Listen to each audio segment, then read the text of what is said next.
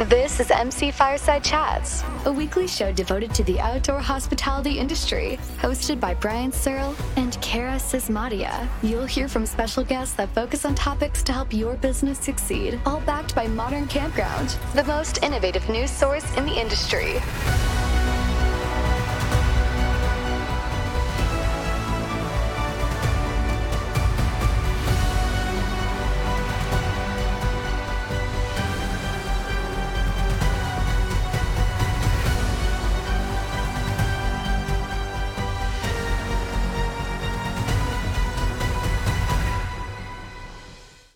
Welcome to another episode. Our. Yeah, my name is Brian Searle, and that was great timing, whoever's phone was that was. But we're welcome to another episode. Threw me out for a little bit. We're in the second week of the, month, and we are focused on the glamping industry, which is perfect timing because we all just got back. Most of us just got back from the glamping show in USA in Colorado. Awesome, amazing time moment. I want to take a few minutes to talk about that. But first, before we do that, We've got a couple special guests here. We should have Miguel joining us shortly, I believe, in the show. But Katarina is here, and she's not one of our regular guests. So, Katarina, you just want to briefly introduce yourself, and then we'll go from there. Definitely. Hello. Thanks for having me here. So I am uh, Katerina. I'm the founder of uh, Camps Around. Camps Around is uh, a platform, booking platform that offers uh, guests the opportunity to book amazing places. We have started from, from Greece, Europe, but we are now in, in a mode where we are expanding in other Mediterranean countries, where it is still pretty early, I would say, as a market, but uh, has a huge potential. I think that uh, it's really nice what you're doing here and you're discussing about it. And I love to, to be part of that.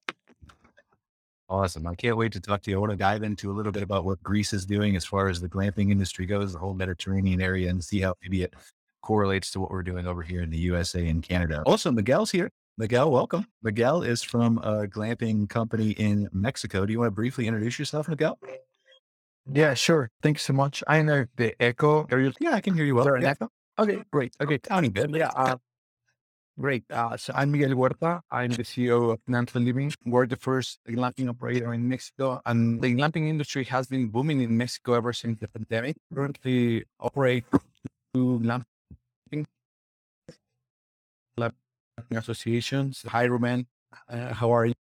Sadly, we missed the glamp here to share some details.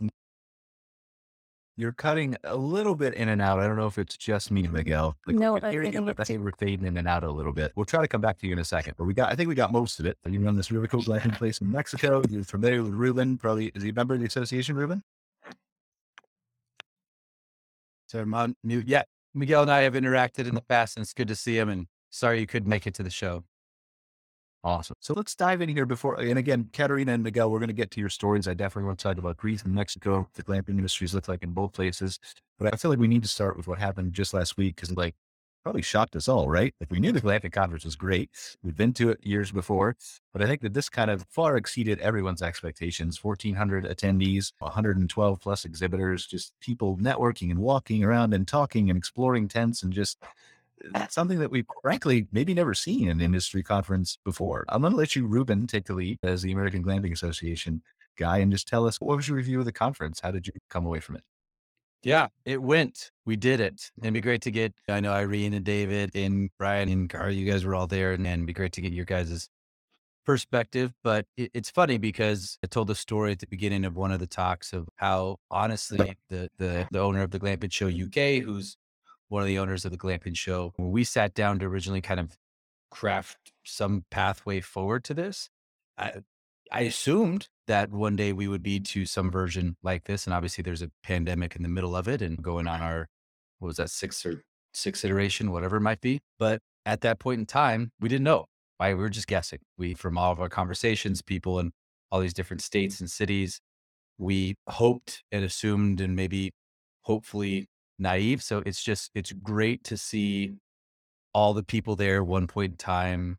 It's great just to have all these like minded individuals under one roof. It only happens, unfortunately, really once a year to see the amazing structures that the manufacturers can put up literally in a day, day and a half. It blows my mind. People traveling from all over and making this a priority and people getting business deals done there on site it was really all that we can ask for. And at the end of the day, nobody really ran out of the room screaming, I hate this. It was a big win. But, it, and it also, I think it'd be great to hear what you guys think. But one of the comments that I did receive time and time again from people who were new their first time there was, man, there's a lot of hugs, as in, people eh, are genuinely just like each other and have talked to each other maybe over zoom for the last year and now's the first time they get to see each other in person and they're they've been pretty close. And it really is a, a community and a network of just good people, right? We could be doing something completely different, like a popsicle factory or something like that, but in the in the dairy industry or anything like that. But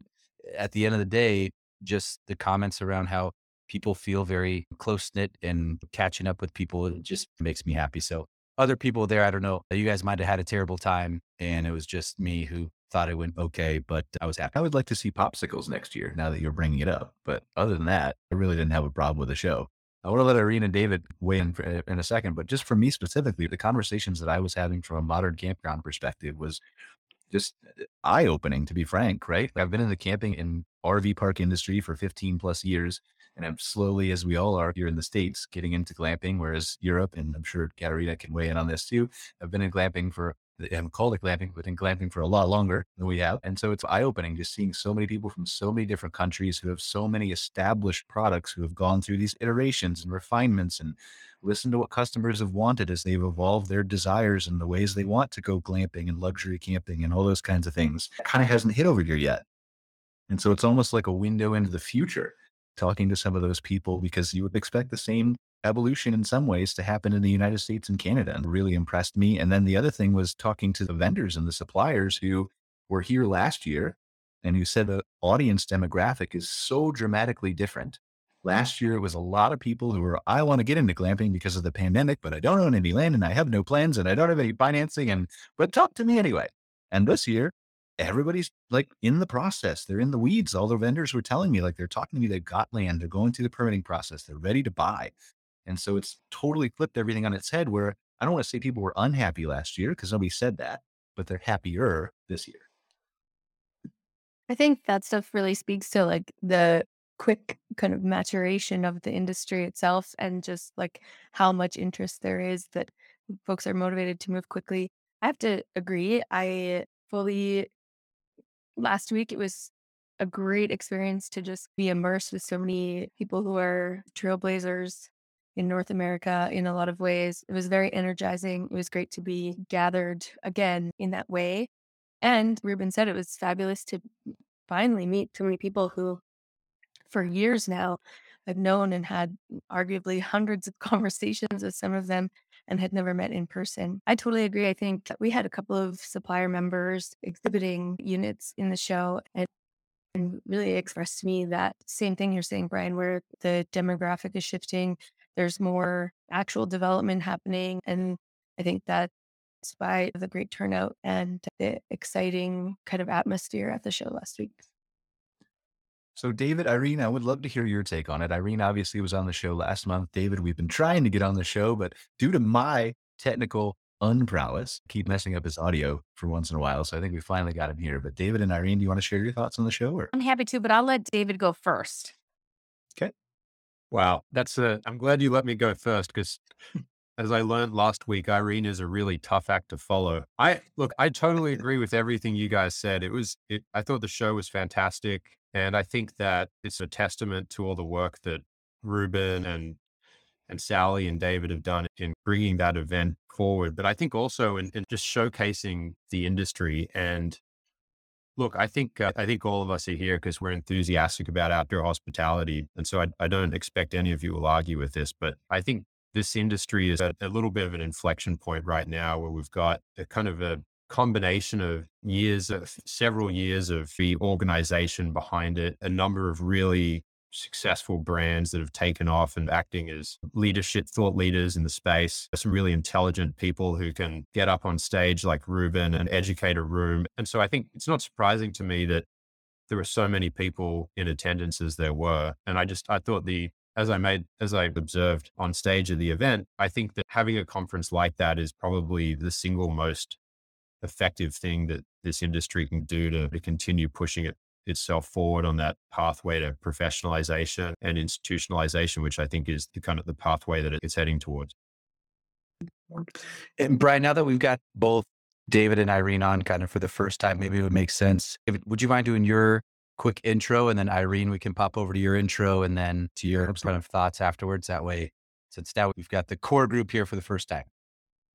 Yeah, sure. So, yeah, my name's David, and uh, I'm the founder of a platform called Outside Capital, which is a niche investment company that my partners and I launched earlier in 2022. My my background is almost entirely in the hospitality, traditional kind of hotel hospitality, resort hospitality business. And previously I worked as a investment banker and then most recently as an investment professional with a private equity firm that invested in traditional hotels and resorts, but also recently backed a company called AutoCamp, which is a I'm sure most of you guys know, are, are one of the leaders in the outdoor hospital, in the kind of glamping side of the outdoor hospitality business. So we're a very niche firm. We try to focus exclusively on the outdoor hospitality space, which we define as everything ranging from traditional RV parks and campgrounds through to glamping or outdoor resorts, through to nature based outdoor recreation themed small hotels, lodges, and inns and everything in between. So yeah, my, my background's probably a little bit different to some of you folks don't have the the RV campground pedigree that I think a lot of your you, you do, Brian, and a lot of the folks in your network. But our fascination with this space is that we think a lot of these a lot of these areas are starting to into each other. There's a lot of campgrounds that start they're starting to look a little bit more like hotels. And then we always remark that we see lots of examples in traditional hotel design of developers and architects trying to bring the outside in as well. So it's, I think there's a lot of kind of, as I said, there's a lot of, there's a lot of kind of niche components that you can put under that outdoor hospitality umbrella. But what we really like about the space is that all of those elements are starting to combine and cross over with each, other, with each other in a way that's super interesting. Very exciting. Yeah. Irene? Thank you, Ruben. I am Irene. So, Irene Wood, I'm actually the founder of The Field. It's a little boutique outside outdoor glamping resort and located in South Haven, Michigan. Some of you probably saw me last week as part of the pre show, pre workshop right before David, where I talked a little bit about halfway slash founder story, halfway slash all the things that you need to do, your like glamping basics checklist. Very different than David. I have zero background in camping, or RV parks or any of that kind of hotel management. So I come from, I think, maybe a little bit of a fresh perspective, which I think is what I'm enjoying so much about this industry is that there's a lot of people that have very colored stories and trajectories that get them to this space and a fresh approach, right? A combination of, I always say I'm the recovering camper, which has been such a really fresh approach and probably why we are seeing such strong success. Particularly, I think I just, we're just getting, we're two weeks from completing our fourth season, which just went by in a blink of an eye. So for me, particularly at this glamping show, what I was loving is seeing all these people who have been dreaming and thinking about doing something. And quite candidly, I cannot believe that four years has come and gone that quickly. So I just know how quickly this industry is moving. And really, what I'd love also, Ruben, was all the vendors that came in to this show, right? All the different accommodations that are you're starting to see, all the different approaches to it, and then really the formality that you're starting to see. So a little bit of background, I'm an engineer by trade. And then I spent probably the last 15 years in event planning. And I've taken a little bit of the engineering and a little bit of the event planning and smashed it together and created what I believe to be is a really charming Midwest resort. And again, just really thrilled about this industry. See a lot of potential that David spoke to, Ruben spoke to, all of you believe in, and just a really strong advocate for everybody's little niche in the industry because without some pretty strict boundaries, which this industry doesn't have, a lot of people can be a lot of things. And so that's what's most exciting for me. And what did you think of the glamping show? Unfortunately, when you operate a glamping resort, you don't get to stay at the glamping show for very long. So I literally came in on Sunday. I got the 11 o'clock flight. I or I landed in Denver at 11 p.m. Got up on Monday. I did the show Monday. Did a I entertained some some up and coming interested operators, and then I had to fly out on Tuesday. So once you're in the weeds operating, you don't get this luxury like Ruben does of all these vacations and the ability to be able to take so much time off to entertain. won't feel too bad that I missed you at the glamping show then. I worked there on Monday, but I was in Boulder with my girlfriend hiking around. And sorry, Ruben, priorities. Um, All good. but- yeah. But yeah, it's, I understand the feeling flying in and out. Like I did that for probably nine years and finally got to a point where I can take a few extra days. But go ahead. Maybe next year. No. And Irene, David, thanks for taking the time to speak. It was very well received and it was fun just to see, just closing the loop on that. We expected, we did the investment connection, which is having seven aspiring glamping entrepreneurs pitch. And again, thought we might get 30 people and there's a few hundred people in there. It just shows people are really, you know, lack for a better word, just kind of starving for the not only content, but the right type of information and education. And as the world of glamping becomes bigger and bigger, more complicated and more complicated. And I think part of what what Irene and David and the other speakers and the other pitchers were able to bring to the conversation is just this feeling of look, there's other people doing some great things. You get everybody like minded individuals under one roof, and good things tend to happen, which I think it did. Yeah, I 100% agree. Let's switch for a second here. Does anybody have anything to add about the glamping show before we? I'll take that as a no. It had to be really quick because it would have been awkward if I would have stared at the camera for too long. So I want to take a moment and pause and thank our sponsor here for this episode. It's Let's Camp. But we do have a video that, that we should be playing, but I'm going to skip it this time in the hopes that they're going to uh, give us an updated video that's more focused on glamping. But the video is, is it normally focused on campgrounds. They're a reservation system, an online platform. They do a great job. They're up here in Canada, right, Kara? Headquartered in, are they in Calgary? Are they closer? No, oh my gosh, they're actually in BC, but uh, That's yeah, close. It's like yeah. the half of the country, the west side. So True. Yeah. Yeah. No, Let's Camp has been a great supporter of the associations and our members and has great product. Always grateful for every way that they contribute to the industry for sure. absolutely. And they do, I know they do some work with glamping properties and they're expanding in that aspect as well. All right, let's start with what do you pick? Greece or Mexico, Kara? Who do you want to who do you want to start with? Let's go to Greece. Let's go with Greece. Okay, so this is Katerina. I could check my show notes here. I, I keep missing these things because I'm unorganized today for whatever reason, as we discussed before I started the show here. But Katerina is the co-founder and CEO of Camps Around, and she was telling us before the show that it's an online booking platform, right, for the glamping outdoor hospitality industry. Katerina. Exactly. So we started around, uh, it, it's the idea that we came up with this based on our experience as campers in, in, in from Greece. And that's when around, let's say, years ago, we saw how traditional this market is. And then we started thinking that, okay, great. So we had professional background in marketing and thought it's a nice idea to create a place and make it easier for campers to book it online. And then around 2020, there was this effect of the pandemic, of course, that brought the outdoor feeling more in. We also had a glamorization race where there is this effort that is done from uh, Chamber of Hotels and the Ministry of Tourism to create, if I may say, products of glamping, where glamping is something really unique, really different. It's not only based on, uh, which I think is a big argument always, it's not only based on the structures, how glamorous the structures is, but also the holistic experience that these accommodations really offer. And, and of course, a lot, a lot more than that. So that's when we saw that uh, it's a bigger opportunity. And after the pandemic, we're going uh, also in other countries, in Mediterranean. As I said before, there is a potential here. It's something new for this Southeastern Europe, let's say. So it's, I think, we think it's the right timing to, to be here for, for that. I think I would uh, agree with you. And I think maybe everybody, if I don't want to speak for everybody on this call, but that the experience have just as much to do with the accommodations. Is that fair to say, Ruben?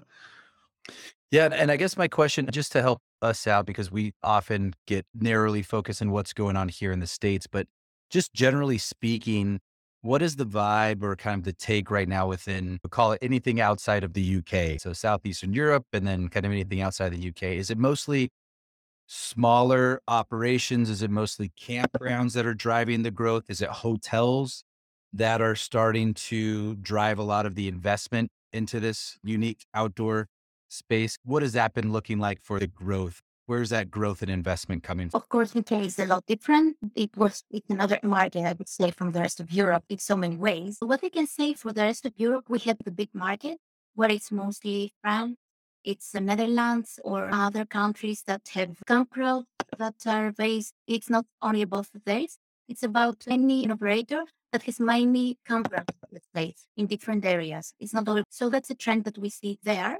But of course, from what we see here in Greece, and that also has to do with some which we had from people from abroad that want to invest in, in this region, is that, uh, yeah, there is interest also from hotel, from big hotel chains, where they want to create the new glamping, which will be uh, more luxurious. Of course, it will have many amenities, private facilities, sorry, private facilities. So it's mostly about a different type of, of glamping. And that's exactly, that's also what here in Greece they're trying to, to promote, let's say, something that will be more glamorous and, uh, of course, combined with uh, the other experiences. And I would say the greater region here. Is it fair to say, and maybe I'm, Ruben, you could probably answer this too. Maybe I'm wrong, but it, I assume that Europe as a whole was way ahead of us. Is it fair to say it's more the UK that's ahead of us or? It's, I think, and everybody can chime in here and give their perspective, but I think what's been clear, and Irene and David, you guys might have interacted with a lot of maybe eh, outside the US individuals and organizations over the last week or so too, but they're just different, right? What happens in South America is different than what happens in Canada, which is different happens in UK. And I think the main comment that I did receive, which you, we've received over the last several years, if not the decade, is just the vast opportunity that the US has for land, right? So in the UK, that's what you got, right? You don't have unlimited territory and resources, right? And then the opportunity for a country like Greece or France or Portugal is you can tie in from a lot of people coming from Germany, a lot of people coming from the UK. You've got different cultures and different vast numbers of travelers that can that are already familiar with that destination, right? It's an easier flight. So there's I think there's different opportunities and different strengths and then different weaknesses of, of each market. But I'm still very fascinated learning about what some of the other international markets are doing because I think there's stuff that we can learn. Like each country can learn from what that other market is doing. And each country can learn what to stay away from because if they were three years ahead, it's like looking into a, a glass ball to say, let's just not do that because that didn't really work out for them or how do we want to change that i think it's interesting I think what I, I totally agree that there are two different markets at all. I think that what we see about US is mostly that you have more an outdoor lifestyle than the rest of the things here in Europe in general. But of course, when we're talking about glamping or campsites or even RV life, we're talking mostly about people from Central Europe that we travel around Europe either with their RV or to try glamp experience. Yeah, I would say I would agree that it's just different. And of course, the thing here is also that when you have different countries, you also have different legislations, which makes it more difficult for someone to go from one country to the other and create something because they need so many things to, to figure out before they do that, which I don't think it's that big in US. Okay, so that makes sense. So from an entrepreneurial standpoint, you mean? Yeah, either we're talking about someone creating glamping property in Italy, and then if they want to go in France or if they want to go, if they want to come Greece, they have to deal with different legislations in terms of creating the whole glamping uh, property. So it's easier for them to create multiple glamping in the same area, origin, or country than going in another one versus yeah, so Colorado to Texas, Texas to Cal, maybe not California there, but uh, lots of regulations in California. I keep hearing, but yeah, state to state, I, I completely agree with you. That's that's definitely and again just something never popped into my head right before having this conversation. It's fascinating to learn it all. And just a quick question: any is there anything that you could shine any light on when it comes to the international markets? Because while we have Katrina and she's in a very unique mark as as whether they're professional investors or different organizations as they're looking to put money into expansion? Has there been much of what that would look like on an international stage and what the viewpoint would be from a capital infusion, seeing that it's hard to do so from state to state here? I'm, I'm sure it's hard to do from country to country, but is that, are those part of the conversations yet? Or people still with interest rates where they are, with the industry where it is, it's still maybe in a few years type of conversation? Yeah, I think just as a general comment, I think that my experience from the hotel side of the industry is that the capital markets for hospitality real estate in general in the US are probably better organized than almost anywhere else in the world, if not everywhere else in the world. And I think that part of part of what you've seen in the when you can zoom out from on the glamping or experiential nature based lodging space, whatever however you want to describe it. I think there's a few things that are clear, or just a, a few observations. Number one, I think it depends what part of the industry you're talking about. And glamping, if that's your preferred term, it, it, obviously has a very strong pedigree and history in Southern Africa. A lot of the safari destinations um, have had tented camps of all sorts of varying price points and amenity sets for decades and decades. In Australia, where I'm from, the what we call the caravan park industry, which is the equivalent to the RV park space, is actually actually extremely well organized. And there's a lot of institu- institutional capital that's been in that sector for a long time. And I would, I would, I've never really studied this, but I would guess that the overall level of brand penetration there is probably higher than it is here. And that's, that might be true in the UK as well. So I think it depends what part of the industry you're talking about. But one thing I would say is that the US is probably the friendliest market for risky venture capital in the world. And I think that's been a really important part of why we've seen some of the kind of emerging outdoor hospitality brands pick up and take off here in the US in a way that I haven't really seen done in such a in, in such an organized fashion abroad. But again, it all just depends what you're talking about. And I think whatever whatever segment of the industry you like, you can look overseas and find really interesting examples of how things are being done in a unique way. And I think that's, like I said, that's, I think that's true at the, the very most budget end. If you just look up some of the brands in Australia, like Big Four, Discovery Parks, they, these are really big, sophisticated, innovative companies that I think are tackling camping and caravan slash RV travel in a way that can be could be described as world best or world leading. But even at the luxury end of the market, you can go to Southeast Asia and find properties like the the Four Seasons tented camp in the in Thailand or the Capella property in Bali. These are truly world class luxury glamping properties, if that's the word you want to use. So, yeah, there was a lot in there, Ruben, but I think it, to summarize, I think it depends, but I think that the US is probably the kind of lowest friction point, if you like, in terms of, you know, where in the world you can go and access capital for some more of these kind of innovative offbeat concepts, in my opinion.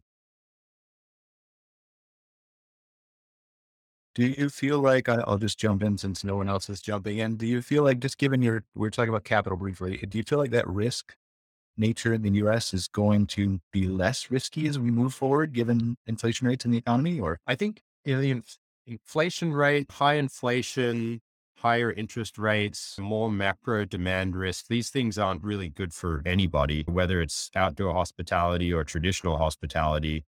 And I made the comment at the glamping show last week that interest rates are like they're like a gravitational force for valuations of anything, whether it's glamping or Ruben's popsicle factory or whatever you like. So I think if we do end up in a higher rate environment where there's just more macro risk, I think it will at the margin, I think it will probably be harder in general to fund most hospitality initiatives. But having said that, and I also made this point last week, I think in here in outdoor hospitality, we have this interesting case to make, which is that when you look back, and we've done a lot of research on this at Outside Capital, when you look back at the last macro downturn, the last really significant macro downturn, ex- excluding COVID, which was nearly 15 years ago now, we don't have great data from the RV park campground industry from back then about what the impact of that shock was on overall levels of outdoor travel. But there's a bunch of anecdotal data points to suggest that industry actually outperformed the rest of hospitality and the rest of the economy in general by an enormous margin. And I think when you think about when you think about what people do in a in a downturn and the way that people tend to switch to may, may switch to lower cost or more affordable forms of travel instead of canceling their travel vacation plans altogether. That, that sort of makes sense to me. And I think that every, anyone in the hospitality business competes in a global marketplace now. And I think you could probably make that same argument even for some of the higher priced, more kind of amenitized alternatives that exist in the marketplace now that didn't 15 years ago that probably benefit in a way from people not deciding to travel overseas. If that's, if that's one of the consequences we see from a period of higher energy prices and lower economic demand. So anyway, long story short, I think that, I think that the environment that people are worried that we're entering right now is, is probably not good for anybody. But I do think that the outdoor hospitality space, whatever part of it you're in, can really make a convincing case that this part of the hospitality and travel industry is actually pretty well positioned to outperform relative to old world hospitality and travel businesses if if we do and if we do end up in that sort of environment. And to that point, question around environment, Irene, Katerina, Miguel, this is kind of the question that keeps coming up over the last few months too, is what are what's pricing? What is that environment really doing on the ground? Are you seeing a change in the pricing in your local level, demand, occupancy, ADR at your kind of local level? I know that during COVID, obviously there was a big boost and boom. there was a level of question around stabilization and, but what are you guys seeing at your local levels for that? In terms of pricing here in Mexico, what we have that sadly we cannot increase prices by a lot. And that's number one. Two, even though, for example, here in Mexico, the interest rates have always been high compared to the States or Europe, getting outside fund, it's pretty hard or the terms are not as in these other nations. What that has done to most of the glamping operators in Mexico is make them more efficient. For example, in our case at Nance Living, for our first property, we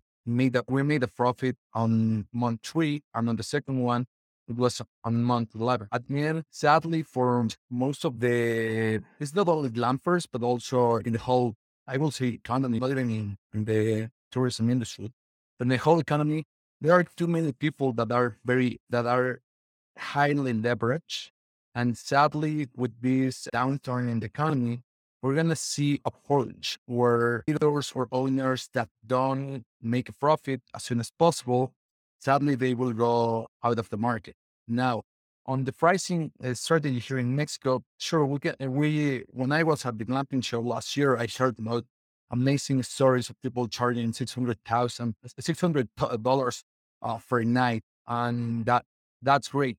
But also here in Mexico, even if you have premium locations such as Tulum, you're gonna charge that. There's always a cap on the pricing that you can have. Now, what we have seen is that there are uh, industry or tourism hubs such as Tulum or Cancun that sadly they have seen a downturn on the demand as well. But what we're seeing is that the internal market is the one that is making up for the lost sales to foreigners.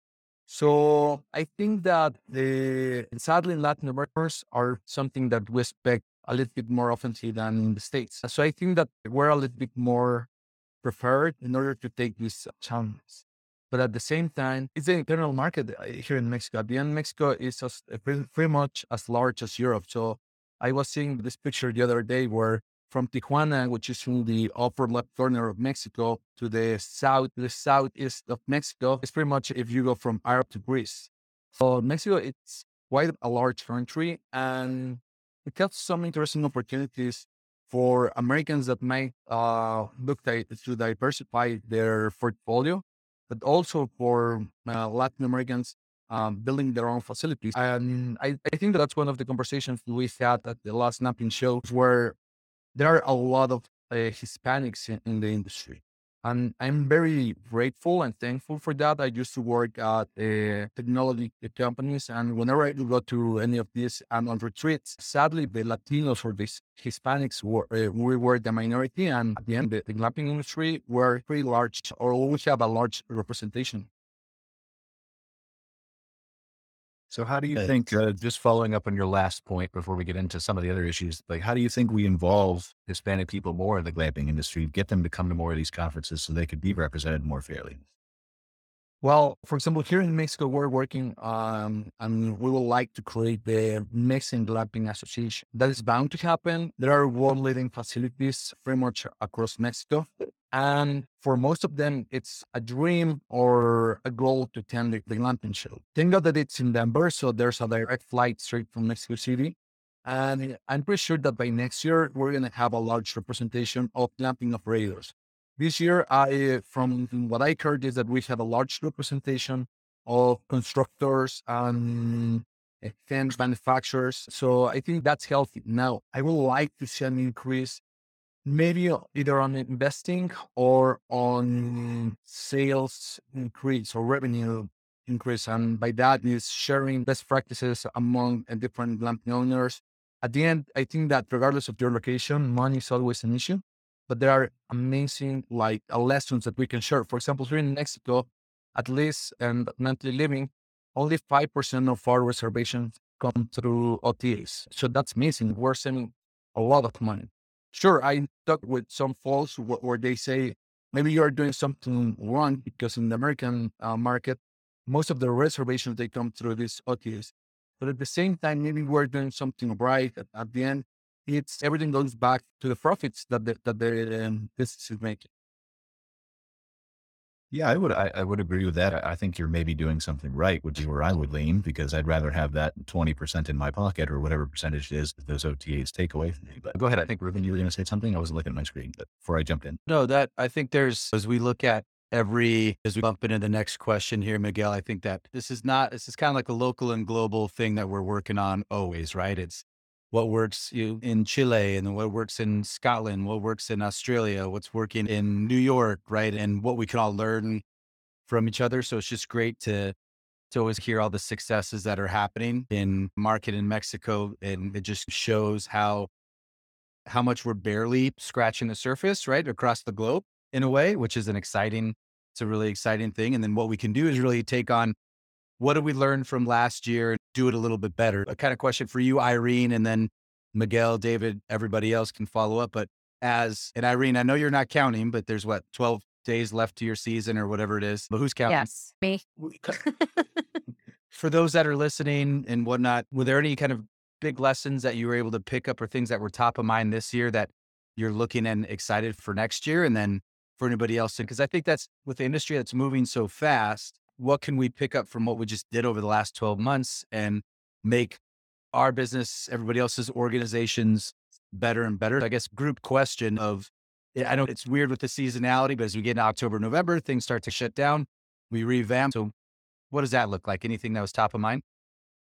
Yeah. So one of the things I, when you start four years ago, so let's just start with, I opened the fields four years ago, which is really year zero, and we started halfway through the season. So we never got really the full rush of what a season would look like. And then the mm-hmm. following two years was COVID.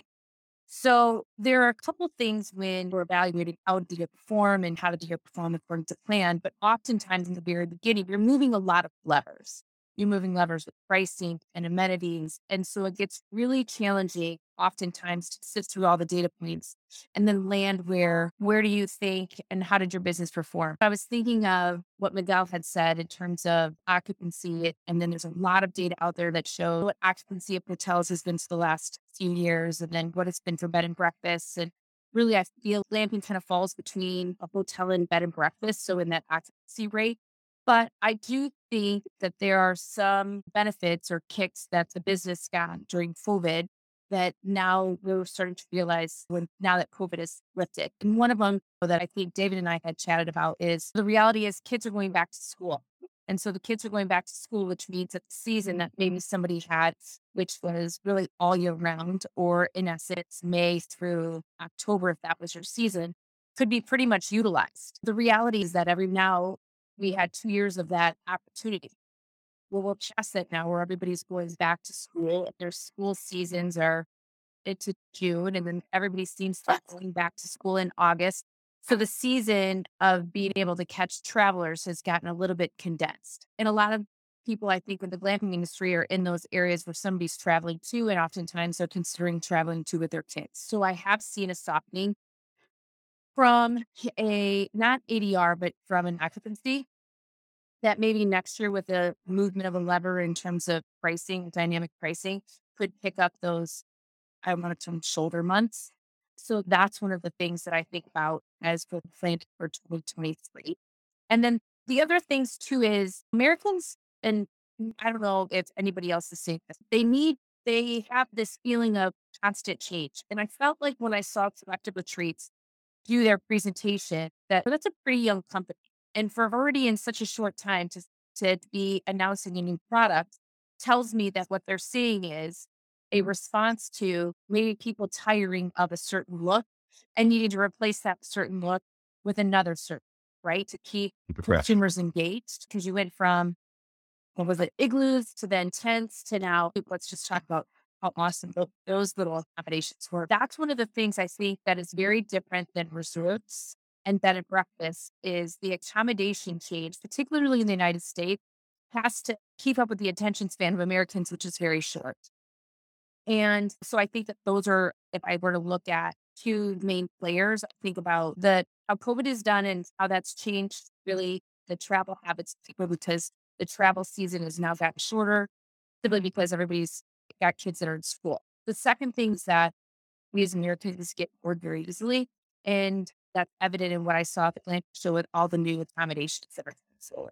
And then the third thing is that because everybody is fairly new to the industry, there is a lot of levers being moved, which makes it very hard to target which lever had the most impact. Is it pricing? Is it like all of your ancillary? Is it your location? Is it because you're a cool, trendy brand? Is it because you've, uh, got, a, so there's just a lot of moving pieces. And I think that's what makes it so fascinating. You actually do have to be on your toes and very nimble, which I think that this business does. And really back to David's point, why I think this industry is going to survive what I believe to be a tough, probably 24 months for most of us is, is that the profit margins are pretty which is why everybody wants to get into, right? I empathize with my husband who runs an automotive company when they talk about their margins are at, in the single digits. And you're talking about the glamping industry, which is why a lot of people are very attracted to it, and it's in the double digits. And oftentimes in the mid 40s, low 40s to sometimes 60%. So we'll be able to ride that out because you have a little bit more buffer than other industries do.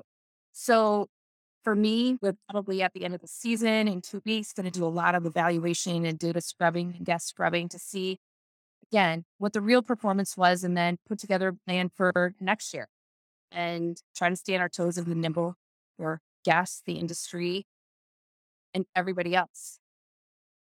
So much of all that I feel like I can unpack for another hour. but we don't have that much time. So the one question that I did want to ask is regarding the collective retreats, and I missed their presentation. I think I don't remember seeing that produced new accommodations and things, and so maybe I just wasn't in the room for that. I think I agree with you on Americans' attention span, but given the saturation or lack of it, maybe that we have in America, do you think it's a collective retreats pivot problem? Because I feel like a lot of Americans have stayed in those, but many have not experienced landing at all yet, and so their attention is still maybe can be taken advantage of for the years in the more original accommodation? I'm just going to answer from my perspective. Once you start to hit that price point of Collective Retreats, they have their own following. And what they really amped up is actually what I would feel like I would compare to the tented camps of the Four Seasons. They've really made a huge investment. I do believe they will have the premier accommodation. I think that they're probably targeting a market that has already their product and is very excited for the next product. But I do believe that there is a lot of people who haven't entered the market yet who are just seeing it. But again, you gotta think Peppa Pig was talking about glamping three years ago. And Barbie put out a whole glamping slash camping theme two years ago. So I feel like there was an influx of a lot of people talking about it. If they didn't know about it, they've heard about it. I'd be curious to see, and maybe Ruben, you have the data. How many more consumers do we have out there to go grab that haven't touched glamping yet? That's a good question. I didn't for, know, right? That's yeah, and I think as you're saying that, and if um, anybody else has that perspective here in the last few minutes on this, I think from that, I've said for quite some time now that this post-pandemic or during the pandemic that glamping has proven to be this gateway to the outdoors. So people who were just like, I can't really do camping, but hey, glamping sounds pretty good. And this year and at this show and over the last few months or last year, I think there's this shift in even the term glamping, where five years ago you wouldn't really be caught dead using it in certain circles because people would be like, nah, that's no, absolutely not.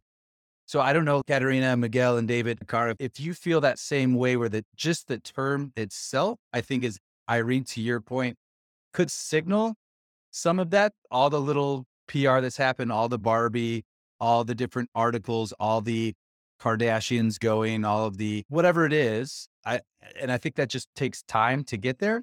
I feel this year, honestly, is the first year where you sometimes don't have to look over your shoulder before you use the, the, the term, but that's just could be just me.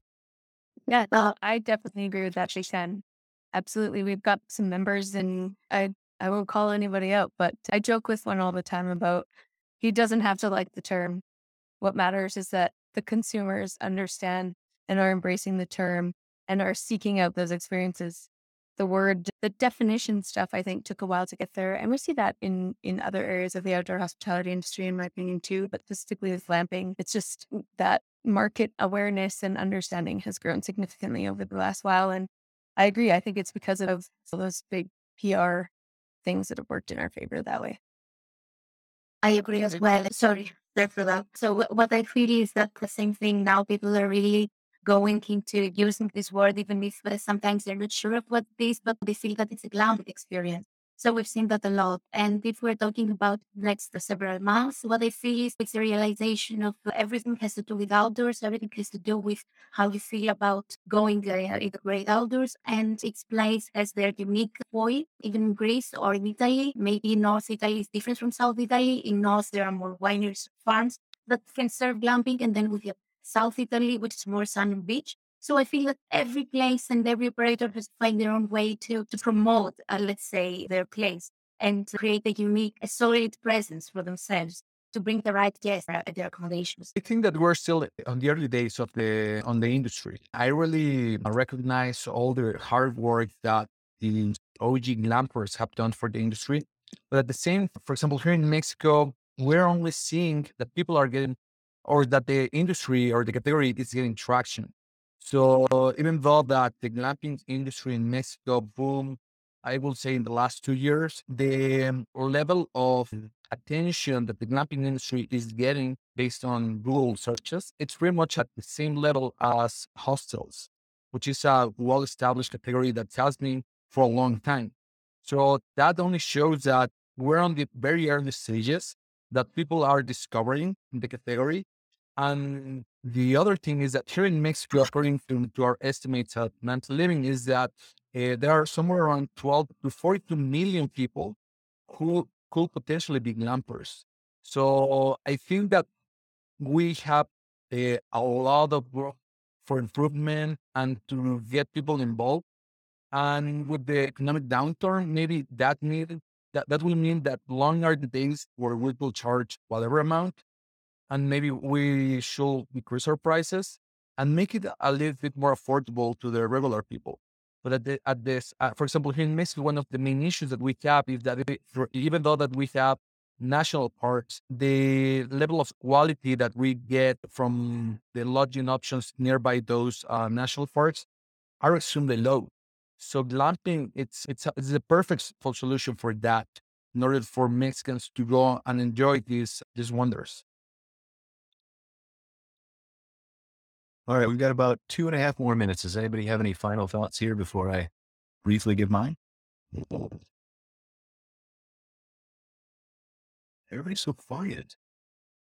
All right. I think what I'm taking away from all of this, at least in my personal perspective, and in my eyes, as I've discussed, like I have a background in campgrounds and RV parks for a number of years now. And through that, I've had that slow exposure to glamping as campgrounds and have continued to add yurts and other alternative accommodations. And Insider Perks, we're picking up some clients now that are just in the last two or three years that are solely glamping focused. But I think especially attending the show, meeting all the people from, I don't know, 37 different countries. I don't know how many countries I met, but it was quite a lot. Hearing you guys talk uh, here about Mexico and Greece and Europe and talking to Nick Perslow from Glampitect about the UK and everything that Ruben is sharing. It's just really eye opening and very exciting seeing how the industries are the same but different and progressing at different rates at different times, but also at the same rate in the same time. And just learning that there's so much knowledge that we can share, regardless of how far away we might be from each other, that can benefit everybody. It's just opened my, I'll be honest, like I put my head down for the last 13 years. I've been an entrepreneur running my company until December. I'm not, I've never stepped foot in, stepped foot in Europe. I'm going to take my first European trip and I'm 40 years old because I've had my head down working 110 hours a week for the last 12 years. Right. And so it's opening my eyes not only to the world, but just to how we can more come together, especially in a tight niche industry like this. and just share all the resources and knowledge we have together. It's really cool. I think. I Sounds like you need a holiday. I, I do, but it's by choice. It's by choice. So it's okay.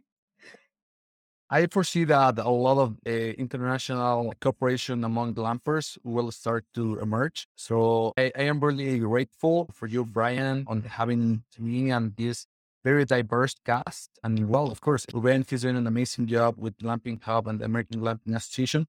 So I think that it's bound to happen. And now with certain technologies such as crypto, maybe wiring money from one country to the other will not be a hurdle as it is right now.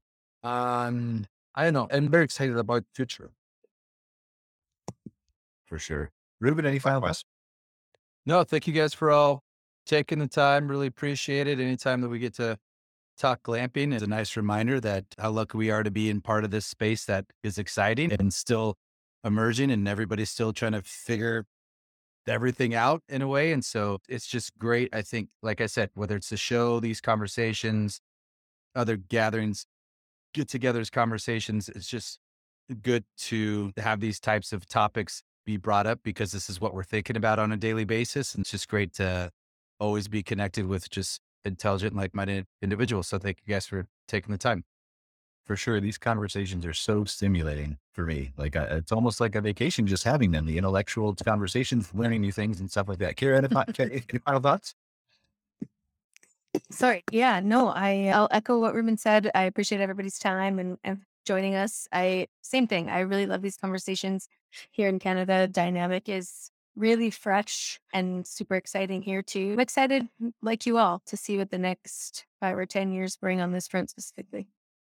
Awesome. Thank you all for joining us. I really appreciate it, Miguel and Katerina, especially. Hopefully, you guys will join us back for a future episode sometime to give us an update on all your adventures and things that are happening in both of your countries and both of your businesses. Uh, Ruben, as always, thanks for co hosting this special glamping episode with us. We're looking forward to seeing you back next month, as well as Irene and David for more awesome conversations. So take care, guys, and we'll see you next Thanks a lot. Fireside Chats. Thanks a lot for having us. Bye bye. Thank you very much. Thank you. See you guys. Gracias. Bye. Bye-bye. Thanks for watching this episode of MC Fireside Chats, hosted by Brian Searle and Kara Sismadia. Have a suggestion for a future show or want to see your campground or company as part of an episode? Email us at hello at moderncampground.com. Join us next week for another episode. And don't miss the latest outdoor hospitality news and commentary from around the world at moderncampground.com.